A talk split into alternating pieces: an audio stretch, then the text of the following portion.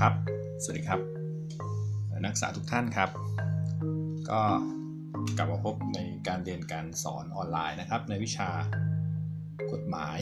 นะครับและมาตรฐานด้านอาชีวนัยและความปลอดภัยนะครับสำหรับวันนี้นะครับเป็นเรื่องของกฎหมายด้านคุ้มครองแรงงานในตอนที่หนึ่งนะครับตอนที่หนึ่งจะพูดถึงสาระสำคัญของพรบคุ้มครองแรงงานนะครับพรบคุ้มครองแรงงานสองห้าสี่หนึ่งนะครับเนาะเดี๋ยวมาเริ่มกันเลยนะครับว่าพรบคุ้มครองแรงงานเนี่ยมีมีประเด็นอะไรบ้างนะอ่ะก่อนอื่นนะครับเรามาดูกันก่อนว่ากฎหมายแรงงานเนี่ยนะครับเขาพูดถึงเรื่องอะไรนะครับสาระสำคัญในตัวของกฎหมายที่เกี่ยวกับแรงงานเนี่ยนะครับกฎหมายแรงงานเนี่ยนะครับมันจะเป็นการบัญญัติถึงสิทธิและหน้าที่ของของไตรภาคไตรภาคีก็คือมีทั้งนายจ้างลูกจ้างนะครับแล้วก็ตัวองค์กรของนายจ้างและองค์กรของลูกจ้างนะครับนอกนั้นเนี่ยกฎหมายแรงงานก็ยังจะพูดถึงมาตรการที่กำหนดให้นายจ้างลูกจ้างและองค์กรดังกล่าวเนี่ยต้องปฏิบัติต่อกันก็คือเป็นการพูดถึงสามฝ่ายนายจ้างลูกจ้างและองค์กรนั่นเองนะครับนะโดยที่มีรัฐบาลเนี่ยหรือหรือหน่วยงานของรัฐเนี่ยนะครับเป็นอีกองค์กรหนึ่งที่คอยดูแลนะครับป้องกันไม่ให้มีการเอาเปรียบกันนะครับเพื่อให้เกิดการจ้างงานและการใช้งานนะครับเป็นไปโดยความเหมาะสมนะต่างได้รับประโยชน์ตามที่ตัวเองต้องการเนี่ยอย่างถูกต้องนี่นะครับได้รับประโยชน์ไม่มีการเอาเปรียบซึ่งกันและกันนะครับนี่คือความหมายของกฎหมายแรงงานนะครับทีนี้กฎหมายแรงงานที่สำคัญเนี่ยนะครับเอาที่เกี่ยวข้องกับงานอาชีวนัยก่อนเนาะเพราะเราจะเรียนไปเป็นจป.ใช่ไหมนะครับเพราะนั้นเนี่ยกฎหมายที่เกี่ยวข้องเนาะในเรื่องของงานอาชีวนัยนะครับปัจจุบันเนี่ยที่เกี่ยวข้องนะจะมีอยู่ทั้งหมดหกฉบับนะครับฉบับแรกก็จะเป็นเรื่องของประมวลกฎหมายแพ่งพาณิชย์ว่าด้วยเรื่องของการจ้างแรงงานนะครับน้อยฉบับนึงก็คือเป็นพรบแรงงานสัมพันธ์พ.ศ. สองพันห้าร้อยสิบแปดนะครับพรบจัดตั้งศาลแรงงานและวิธีพิจารณาคดีแรงงานพ.ศ. สองพันห้าร้อยยี่สิบสองนะครับแล้วก็พรบประกันสังคมพ.ศ. สองพันห้าร้อยสามสิบสามนะครับพรบเงินทดแทนพ.ศ. สองพันห้าร้อยสามสิบเจ็ดนะครับแล้วก็ที่เกี่ยวข้องกับเราเนาะก็คือพรบคุ้มครองแรงงานพ.ศ. สองพันห้าร้อยสี่สิบเอ็ดนะครับตรงนี้จะเป็นพรบหรือกฎหมายที่เกี่ยวข้องกับงานอาชีวนัยเกี่ยวกับกฎหมายแรงงานโดยเฉพาะนะครับซึ่งลักษณะของกฎหมายแรงงานเนี่ยนะครับเนาะมันต้องเป็นกฎหมายมหาชนนะครับเป็นกฎหมายมหาชนที่เป็นบทบัญญัติของรัฐบังคับใช้เพื่อจัดระเบียบการจ้างงานนะครับและการใช้แรงงานเพื่อคุ้มครองแรงงานผู้ฝ่าฝืนและละเมิดเนี่ยนะครับมีโทษทั้งทางแพ่งและทางอาญานะในลักษณะกฎหมายแรงงานเนี่ยนะครับมีทั้งแพ่งแล้วก็มีทั้งอาญาด้วยนะครับก็คือมีโทษจำคุกนั่นแหละเนาะเป็นกฎหมายที่เกี่ยวข้องกับความสงบเรียบร้อยของประชาชนเนาะเป็นบทที่เคร่งครัดเพื่อคุ้มครองไม่ให้นายจ้างมีอำนาจทางเศรษฐกิจที่เหนือกว่าเนี่ยเอารัฐเอาเปรียบลูกจ้างก็คือพูดง่ายปกป้องลูกจ้างนั่นเองนะครับเนาะในเรื่องเกี่ยวกับประเด็นต่างๆเช่นเรื่องของสัญญาข้อตกลงนะครับเนาะถ้าขัดต่อกฎหมายก็เป็นโมฆะใช้บังคับไม่ได้นะครับนะถ้าเกิดกฎหมายข้อบังคับข้อตกลงต่างเนี่ยถ้ามันขัดกับกฎหมายแรงงานเนี่ยก็จะถือว่าเป็นโมฆะเนาะเช่นนะครับเช่นการว่าจ้างลูกจ้างเข้าทำงานโดยให้เงินเดือนรวมแล้วต่ำกว่าตราค่าจ้างขั้นต่ำพวกนี้ไม่ได้นะครับก็สามารถฟ้องร้องกับกฎหมายเกี่ยวกับแรงงานพวกนี้ได้เนี่ยนะครับนี่คือลักษณะสำคัญของกฎหมายแรงงานนอกจากนั้นนะครับกฎหมายแรงงานเนี่ยเป็นกฎหมายสังคมหรือเรียกว่า social law นะครับเป็นหลักประกันการทำงานของลูกจ้างนะครับโดยส่วนมากเป็นการกำหนดมาตรฐานขั้นต่ำไว้นะครับต่ำสุดนะมาตรฐานขั้นต่ำสุดทำสูงกว่านี้ได้นะครับแต่ว่าขั้นต่ำเนี่ยห้ามทำต่ำกว่านี้นะครับเพื่อให้นายจ้างปฏิบัติต่อคนงานให้ดีสูงกว่ามาตรฐานนั่นเองนะครับเพื่อให้เกิดการอยู่ร่วมกันในสังคมเนี่ยอย่างสงบสุขนะครับเนาะเป็นผลดีต่อสังคมแล้วก็ทำให้เศรษฐกิจในภาพรวมดีขึ้นนะครับซึ่งกฎหมาย กฎบัญญัติเกี่ยวกับกฎหมายแรงงานเนี่ยก็จะมีการเปลี่ยนแปลงตลอดเวลาตามสภาวะทางสังคมในแต่ละยุคแต่ละสมัยนะครับเพื่อให้ให้เกิดให้กฎหมายมันเนี่ยตัวกฎหมายเองเนี่ยก้าวทันนะครับการเปลี่ยนแปลงของของแต่ละยุคแต่สมัยเองนะครับเพื่อเกิดความสมดุลเรียบร้อยอ๋อนี่คือลักษณะสำคัญของกฎหมายแรงงานนะครับอ่ะมาดูมาดูตัวแรกนะครับตัวที่เกี่ยวข้องโดยตรงนะครับกฎหมายแรงงานที่เกี่ยวข้องตรงนั้นก็คือพรบคุ้มครองแรงงานพ.ศ.สองพันห้าร้อยสี่สิบเอ็ดนะครับตัวนี้เนาะรายละเอียดของพรบคุ้มครองแรงงานเนี่ยนะครับตัวนี้เป็นกฎหมายที่บัญญัติถึงสิทธิและหน้าที่นะครับระหว่างนายจ้างและลูกจ้างที่บอกไปแล้วคือเป็นมาตรฐานขั้นต่ำทำสูงกว่านี้ได้แต่ห้ามทำต่ำกว่านี้ถ้าทำทำต่ำกว่าที่กำหนดไว้ในกฎหมายพรบเนี่ยนะครับในการจ้างการใช้แรงงานการจัดสถานที่ทำงานอุปกรณ์ทำงานนะครับเพื่อประโยชน์คือเพื่อให้สุขภาพอนามัยนะครับของลูกจ้างเนี่ยนะครับดีนะครับไม่เจ็บป่วยนะครับนะและได้รับค่าตอบแทนตามที่สมควรที่ตกลงกันไว้ไม่ต่ำกว่าเกณฑ์ที่กำหนดครับนี่คือลักษณะของพรบคุ้มครองแรงงานพ.ศ.สองพันห้าร้อยสี่สิบเอ็ดนะครับนะตัวพรบเนี่ยนะครับเอ่อเดี๋ยวเดี๋ยวเดี๋ยวเดี๋ยวผมเนี่ยก็จะอัปโหลดให้ในระบบนะครับก็นักศึกษาก็สามารถเข้าไปดาวน์โหลดดูได้เซฟเก็บไว้นะครับหรือปริ้นเอามาดูก็ได้นะครับใช้อ้างอิงได้อย่างที่บอกนะครับว่ามีการฉบับที่สองฉบับที่สามเนี่ยที่มีการปรับปรุงแก้ไขออกมาต้องติดตามด้วยนะครับซึ่งเดี๋ยวผมจะอัปโหลดอัปเดตให้ด้วยเนาะอ่ะซึ่งที่แก้ไขเพิ่มเติมในปัจจุบันนะครับอัปเดตนะครับมีทั้งหมดเอ่อเจ็ดฉบับ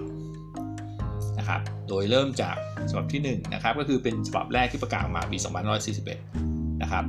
เนาะในฉบับที่สองเนี่ยก็สองพันห้าร้อยห้าสิบเอ็ดแก้ไขมาเรื่อยๆฉบับที่สามฉบับที่สี่ ห้าแล้วก็ล่าสุดนะครับฉบับที่เจ็ดนะครับเนาะ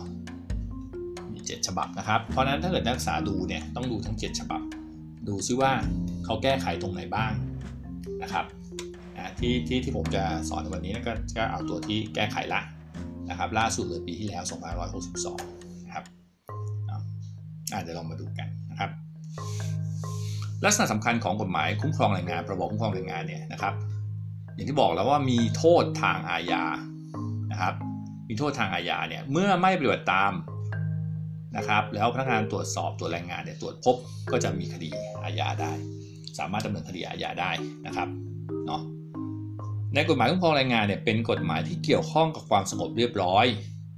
นะครับเอ่อเป็นเรื่องของสัญญาหรือข้อตกลงที่กระทำกันระหว่างนายจ้างและลูกจ้างนะครับนะข้อใดที่ต้องห้ามชัดแจ้งโดยกฎหมายคุ้มครองแรงงานย่อมเป็นโมฆะก็คือขัดกับกฎหมายแรงงานเนี่ยการทำสัญญาซึ่งมันขัดกับกฎหมายก็ถือจะเป็นโมฆะนะครับตรงนี้ต้องต้องดูให้ดีนะครับต้องเช็คกฎหมายก่อนการจะทำสัญญาจ้างหรือว่าการจ้างลูกจ้างแต่ตรงนี้ต้องต้องต้องพิจารณาด้วยนะครับในเรื่องขอบเขตการใช้กฎหมายคุ้มครองแรงงานนะครับในพ.ร.บ.คุ้มครองแรงงานเนี่ยนะครับจะใช้บังคับแก่นายจ้างลูกจ้างทุกรายนะครับไม่เว้นนะครับไม่ว่าจะประกอบกิจการใดลูกจ้างเท่าไหร่นะครับนะแต่จะยกเว้นนะครับในพ.ร.บ.เนี่ยจะในมาตราสี่เนี่ยจะกำหนดข้อยกเว้นเอาไว้นะครับหน่วยงานไหนบ้างที่ยกเว้นไม่จำเป็นต้องปฏิบัติตามพ.ร.บ.คุ้มครองแรงงานปีสี่หนึ่งอันแรกนะครับก็คือส่วนราชการส่วนกลางราชการส่วนภูมิภาคและราชการส่วนท้องถิ่นนะครับหน่วยงานราชการอะไรนะครับส่วนกลางส่วนภาคและส่วนท้องถิ่นตรงนี้ไม่จำเป็นต้องปฏิบัติตามกฎหมายของแรงงานก็จะมีระเบียบราชการอะไรพวกนี้เป็นตัวกำหนดอยู่แล้วนะครับหน่วยงานที่สองนะครับรัฐวิสาหกิจนะครับตามด้วยตามกฎหมายว่าด้วยแรงงานรัฐวิสาหกิจสัมพันธ์นะครับในส่วนรัฐวิสาหกิจก็ไม่จำเป็นครับการไฟฟ้าส่วนภูมิภาคนะครับพวกนี้เนี่ยนะครับที่เป็นรัฐวิสาหกิจเนี่ยจะมีกฎหมายที่ว่าด้วยแรงงานวิสาหกิจสัมพันธ์เนี่ยกำหนดเป็นตัวควบคุมอยู่แล้วนะครับก็ไม่ต้องปฏิบัติตามกฎหมายของแรงงานฉบับนี้นะครับนอกนั้นก็ยังมีนายจ้างประเภทที่กำหนดไว้ในกฎกระทรวงนะครับเดี๋ยวก็จะมีในกฎกระทรวงเนี่ยซึ่งออกตามความในพ.ร.บ.เนี่ยก็จะระบุมาว่า นายจ้างประเภทใดกิจการประเภทใดเนี่ยนะครับไม่จำเป็นต้องทำตามกฎหมายของเราเนี่ยอาจจะยกเว้นบางมาตราหรือยกเว้นทั้งฉบับก็ได้นะครับในกระทรวงก็จะบอกไว้ด้วยนะครับเราก็จะผมก็จะจะสอนให้ด้วยนะครับว่ามีฉบับไหนบ้างซึ่งแต่นักศึกษาก็ต้องต้องต้องศึกษาเองด้วยนะครับมาพูดถึงการบังคับใช้กฎหมายบ้างนะครับการบังคับใช้กฎหมายคุ้มครองแรงงานเนี่ยนะครับที่บอกว่าเป็นกฎหมายที่มีโทษทางอาญานะครับนะซึ่ง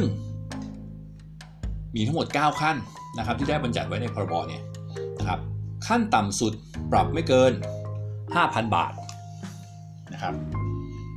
ต่ำสุดเนาะ ห้าพัน บาทในมาตราหนึ่งร้อยสิบห้าสูงสุดจำคุกหนึ่งปีไม่เกินหนึ่งปีนะครับหรือปรับไม่เกิน สองแสน บาทหรือทั้งจำทั้งปรับนะครับนะตามมาตราหนึ่งร้อยสี่สิบแปดอย่างที่บอกนะครับพรบจะมีบทลงโทษต้องไปดูบทลงโทษด้วยว่าถ้าเกิดฝ่าฝืนมาตราไหนมีบทลงโทษเท่าไหร่นะครับต่ำสุด ห้าพัน ปรับ ห้าพัน นะครับสูงสุดก็คือทั้งจำคุกแล้วก็ปรับนะครับทั้งจำทั้งปรับเนี่ยหนึ่งปีหรือ สองแสน บาทซึ่งความผิดนะครับตามกฎหมายคุ้มครองแรงงานเนี่ยนะครับพรบคุ้มครองแรงงานเป็นความผิดที่เปรียบเทียบได้เพราะเปรียบเทียบได้คือปรับได้นะครับทีนี้ผู้ที่มีอำนาจเปรียบเทียบปรับนะครับในกฎหมายคุ้มครองแรงงานเนี่ยในพรบก็ได้กำหนดไว้นะครับตามมาตราหนึ่งร้อยห้าสิบเก้าเนี่ยนะเขาบอกว่าผู้ที่มีหน้าที่เปรียบเทียบปรับนะครับถ้าเกิดเป็นความผิดที่เกิดขึ้นในกรุงเทพผู้ที่เปรียบเทียบปรับคืออธิบดีกรมสวัสดิการและคุ้มครองแรงงานหรือผู้ที่อธิบดีมอบหมายนะครับตรงนี้สามารถเปรียบเทียบปรับได้แต่ถ้าเกิดเกิดขึ้นในต่างจังหวัดนะครับนอกจากกรุงเทพก็จะให้ผู้ว่าราชการจังหวัดนะครับหรือผู้ที่ผู้ว่ามอบหมายเนี่ยนะครับเป็นผู้เปรียบเทียบปรับนะกฎหมายเนี่ยตามมาตราหนึ่งร้อยห้าสิบเก้าเนี่ยได้กำหนดไว้ด้วยนะครับนะอ่ะมาเริ่มดูกันนะครับกับพรบคุ้มครองแรงงานปีสองพันห้าร้อยสี่สิบเอ็ดนะครับนิยามสำคัญก่อนนะครับนิยามที่สำคัญเลยในกฎหมายฉบับนี้เขาได้ระบุไว้นะครับผมยกตัวอย่างในเรื่องของการพูดถึงนายจ้างนะครับคำว่านายจ้างในความหมายของพรบเนี่ยนะครับหมายความว่าผู้ซึ่งตกลงรับลูกจ้างเข้าทำงานโดยจ่ายค่าจ้างให้ก็คือถ้าเกิดเราจ่ายค่าจ้างให้ลูกจ้างคนนั้นนะคือนายจ้างนะครับนอกจากนั้นยังได้หมายความรวมถึงผู้ที่ได้รับมอบหมายให้ทำงานแทนนายจ้างด้วยถ้าเกิดนายจ้างมอบหมายให้ให้ใครคนนึงเนี่ยนะครับทำหน้าที่แทนนายจ้างคนที่รับมอบหมายคนนั้นก็จะถือว่าเป็นนายจ้างตามพรบฉบับนี้ด้วยนะครับนอกนั้นในกรณีที่นายจ้างเป็นนิติบุคคลนิติบุคคลนะครับให้หมายรวมถึงผู้ที่มีอำนาจกระทำการแทนนิติบุคคลนิติบุคคลที่เป็นองค์กรใช่ไหมครับตัวเนี้ยทีเนี้ยใครทำทำทำกระทำการแทนนิติบุคคลตัวนั้นก็จะเป็นถือว่าเป็นนายจ้างตามกฎหมายฉบับนี้ด้วยในกรณีที่ผู้ประกอบการได้ว่าจ้างด้วยวิธีเหมาค่าแรงนะครับโดยมอบให้บุคคลใดบุคคลหนึ่งรับช่วงไปควบคุมดูแลคือจ้างเหมานั่นเองนะครับและผู้รับผิดชอบจ่ายค่าจ้างผู้รับผิดชอบจ่ายค่าจ้างให้แก่ลูกจ้างอีกทอดหนึ่งมอบหมายบุคคลหนึ่งบุคคลใดเป็นผู้จัดหาลูกจ้างมาทำงานนะครับก็คือมอบหมายให้ไปหาลูกจ้างเนี่ยมาทำงานแต่ไม่ใช่ธุรกิจจัดหางานนะครับนะให้ถือว่าผู้ประกอบกิจการนั้นเป็นนายจ้างของลูกจ้างด้วยตรงนี้คืออะไรการรับเหมาเช่าช่วงถูกไหมครับสมมติจะก่อสร้างตึกเนี่ยนะครับพอก่อสร้างตึกเสร็จหน่วยงานก่อสร้างเองไม่ได้ใช้ไปจ้างบริษัทรับสร้างก่อสร้างเนี่ยมาสร้างนะครับตรงนั้นเนี่ยก็ถือว่าเป็นนายจ้างของลูกจ้างด้วยเช่นกันนะครับนะโอเคนะครับนี่คือนิยามของนายจ้างเราไปอ่านนิยามดูนะครับมันมีลูกจ้างนิยามอื่นๆเยอะแยะเลยนะครับนะทีนี้อ่านไปเริ่มดูซิในกลุ่มหมวดที่หนึ่งเนี่ยก็คือเป็นเรื่องการคุ้มครองทั่วไปเนาะในในในพรบคุ้มครองแรงงานเนี่ยนะครับจะเริ่มจากเวลาทำงานก่อนนะครับนายจ้างนะครับตรงนี้นะเวลาที่ทำงานเนี่ยก็มีกำหนดไว้ด้วยว่านายจ้างลูกจ้างทำงานไม่เกินดังต่อไปนี้นะครับได้กำหนดเวลาดังต่อไปนี้ที่หนึ่งถ้าเกิดเป็นงานทั่วไปเลยโดยทั่วไปแล้วนะครับไม่เกินแปดชั่วโมงต่อวันหรือรวมแล้วไม่เกินสี่สิบแปดชั่วโมงต่อสัปดาห์ ไม่เกินแปดชั่วโมงต่อวันนะครับแต่ไม่เกินสี่สิบแปดชั่วโมงต่อสัปดาห์หมายถึงอะไรแปดชั่วโมงต่อวันทำงานเจ็ดวันใช่ไหมเธองานทั่วไปในสาวคิดสิแปด เจ็ด แปด ห้า สี่สิบถูกไหมครับแปด หก สี่สิบแปดอ่าหกวันเจ็ดวันได้ไหมแปด เจ็ด ห้า สิบหกไม่ได้นะครับเกินถึงจะวันละแปดชั่วโมงแต่ว่าทำงานเจ็ดวันไม่ได้นะครับตรงนี้อยู่ในมาตรายี่สิบสามกำหนดไว้นะครับนะรวมแล้วหนึ่งสัปดาห์ต้องไม่เกินสี่สิบแปดชั่วโมงงานประเภทที่สองนะครับงานที่อาจเป็นอันตรายต่อสุขภาพและความปลอดภัยของลูกจ้างนะครับในพรบคุ้มครองแรงงานกำหนดไว้ในมาตรายี่สิบสามนะครับไม่เกินเจ็ดชั่วโมงต่อวันและไม่เกินสี่สิบสองชั่วโมงต่อสัปดาห์แปลว่าอะไรครับถ้าเกิดเป็นงานทั่วไปแปดชั่วโมงต่อวันสี่สิบแปดชั่วโมงต่อสัปดาห์ใช่ไหมครับแต่ถ้าเกิดงานที่เป็นอันตรายไม่เกินเจ็ดชั่วโมงต่อวันและไม่เกินสี่สิบสองชั่วโมงต่อสัปดาห์น้อยลงเพราะว่างานที่เป็นอันตรายถ้าเกิดทำงานเยอะเนี่ยจะมีความเสี่ยงได้นะครับซึ่งงานที่เป็นอันตรายเนี่ยได้ระบุไว้ในกฎกระทรวงฉบับที่สองข้อสองนะครับได้แก่งานใดบ้างนะครับ เอ่อ เช่นงานที่ต้องทำใต้ดินใต้น้ำในถ้ำในโมงหรือในที่อับอากาศนะครับงานกับกัมมันตภาพรังสีงานเชื่อมโลหะงานขนส่งวัตถุอันตรายงานผลิตสารเคมีอันตรายงานที่ต้องทำด้วยเครื่องมือนะครับงานที่ต้องทำเกี่ยวกับความร้อนจัดหรือความเย็นจัดนะครับพวกนี้ถูกระบุไว้ในกฎกระทรวงนะครับว่างานที่อาจเป็นอันตรายต่อสุขภาพและความปลอดภัยของลูกจ้างนะครับนะต่อมานอกนั้นยังมีในกฎกระทรวงก็ได้ระบุประเภทงานที่เป็นกิจการปิโตรเลียมนะครับงานกิจการปิโตรเลียมเนี่ยนะครับเช่นแท่นขุดเจาะเนี่ยใช่ไหมคนงานต้องอยู่บนแท่นเลยเนี่ยนะครับก็ต้องมีการกำหนดเวลาทำงานที่ที่ที่ไม่เหมือนงานทั่วไปนะครับถูกกำหนดไว้ในกฎกระทรวงฉบับที่เจ็ดนะครับข้อหนึ่งและกฎกระทรวงฉบับที่สามในข้อหนึ่งนะครับงานปิโตรเลียมเนาะกำหนดยังไงบ้างไม่เกินสิบสองชั่วโมงต่อวันและไม่เกินสี่สิบแปดชั่วโมงต่อสัปดาห์นะครับไม่เกินสิบสองชั่วโมงต่อวันนะครับและไม่เกินสี่สิบแปดชั่วโมงต่อสัปดาห์เพราะงานอย่างที่บอกสมมติไปอยู่ในแท่นถูกไหมแท่นขุดเจาะเนี่ยนะครับบางทีทำแปดชั่วโมงไม่ได้ต้องผัดกันเป็นกะเป็นเป็นผลัดถูกไหมครับเออเนาะนายจ้างนะครับลูกจ้างอาจตกลงกำหนดเวลาทำงานติดต่อกันได้แต่ห้ามเกินช่วงละยี่สิบแปดวันหรือสี่สัปดาห์สมมติติดต่อกันเลยไม่มีวันหยุดเนี่ยนะครับห้ามเกินช่วงละยี่สิบแปดวันหรือสี่สัปดาห์นะครับเมื่อลูกจ้างทำงานติดต่อกันครบช่วงที่ตกลงกันแล้วนะครับต้องจัดให้มีวันหยุดตามเหมาะสมนี่คือพูดถึงเรื่องวันหยุดนะครับบางทีจะไม่หยุดเสาร์อาทิตย์ใช่ไหมครับพอไปอยู่ที่แท่นเนี่ยหยุดไปนู้นไปไหนถึงมันก็หยุดบนแท่นก็จะตกลงว่าอ่าอยู่กันไปนะนะครับยี่สิบวันแต่ไม่เกินยี่สิบแปดวันหรือสี่สัปดาห์นะครับจากนั้นก็ตกลงวันหยุดตามเหมาะสมนะครับก็ตกลงกันก็ทำสัญญาก่อนนะครับถ้าเกิดจ้างงานแบบนี้ไปอยู่แท่นปิโตรเลียมเนี่ยไปอยู่กิจการปิโตรเลียมเนี่ยนะครับก็ต้องมีการตกลงกันให้เรียบร้อยนะครับอยู่ในกฎกระทรวงฉบับที่เจ็ดและฉบับที่สิบสามงานประเภทต่อมานะครับเป็นงานขนส่งทางบกนะครับงานขนส่งทางบกนะครับขับรถถูกไหมรถทัวร์รถบัสเนี่ยนะครับเนาะไม่เกินแปดชั่วโมงต่อวันนะครับนอกจากนั้นยังมีการกำหนดไว้ว่าห้ามพนักงานขับขี่ยานพาหนะทำงานล่วงเวลาห้ามมีโอทีนะครับเว้นแต่ได้รับความยินยอมจากลูกจ้างแต่ทำได้ไม่เกินสิบสองชั่วโมงต่อวันนะครับต้องตกลงกันนะครับว่าห้ามเกินขับรถเนี่ยห้ามเกินแปดชั่วโมงต่อวันนะครับแต่ถ้าเกิดลูกจ้างยินยอมก็ได้ไม่เกินสิบสองชั่วโมงต่อวันเกินได้ไหมเกินสิบสองได้ไหมเกินได้หากมีเหตุสุดวิสัยเท่านั้นเช่นรถติดนะครับรถเสียอะไรพวกนี้เนี่ยแต่ไม่ใช่ว่าตกลงขับรถไปเชียงใหม่ขับกลับมากรุงเทพปกติเวลาเกินสิบสองชั่วโมงใช่ไหมครับอย่างเงี้ยไม่ได้นะครับอาจจะต้องมีพนักงานขับรถเพื่อสับเปลี่ยนกันนะครับเนาะตรงนี้นะอยู่ในกฎกระทรวงฉบับที่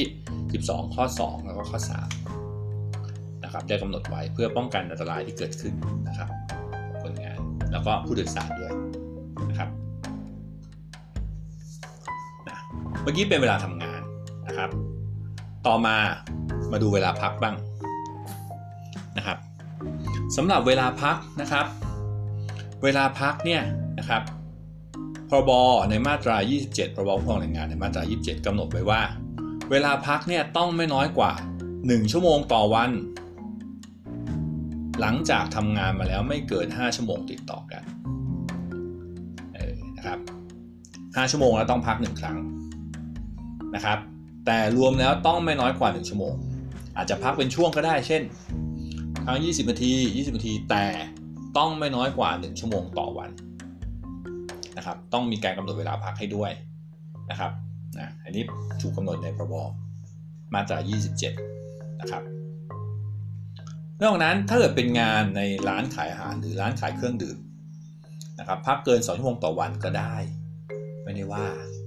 นะครับถูกกำหนดไว้ในกฎกระทรวงฉบับที่เจ็ดข้อสามนะครับนะส่วนงานขนส่งทางบก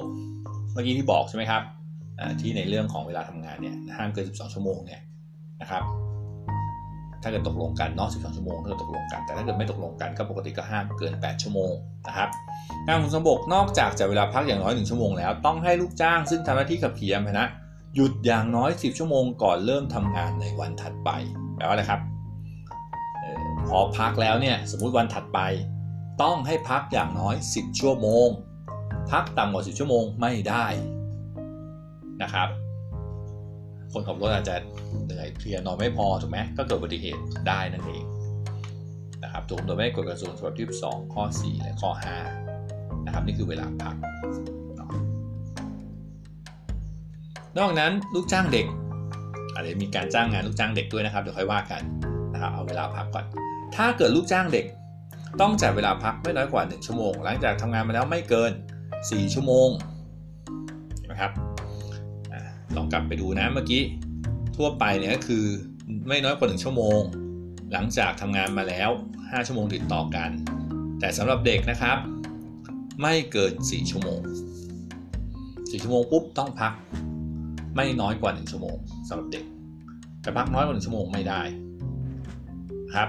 นะพรบคุ้มครองแรงงานมาตราสี่สิบหกกำหนดไว้นะครับนายจ้างอาจจะไม่จัดเวลาพักในกรณีเป็นงานที่มีลักษณะหรือสภาพของงานต้องทำติดต่อกันไปโดยได้รับความยอมจากลูกจ้างหรือเป็นงานฉุกเฉินนะครับนะตอนนี้ถ้าเกิดเป็นงานที่ลูกจ้างยินยอมนะครับสภาพของงานที่ต้องทำติดต่อกันเนี่ยนะครับ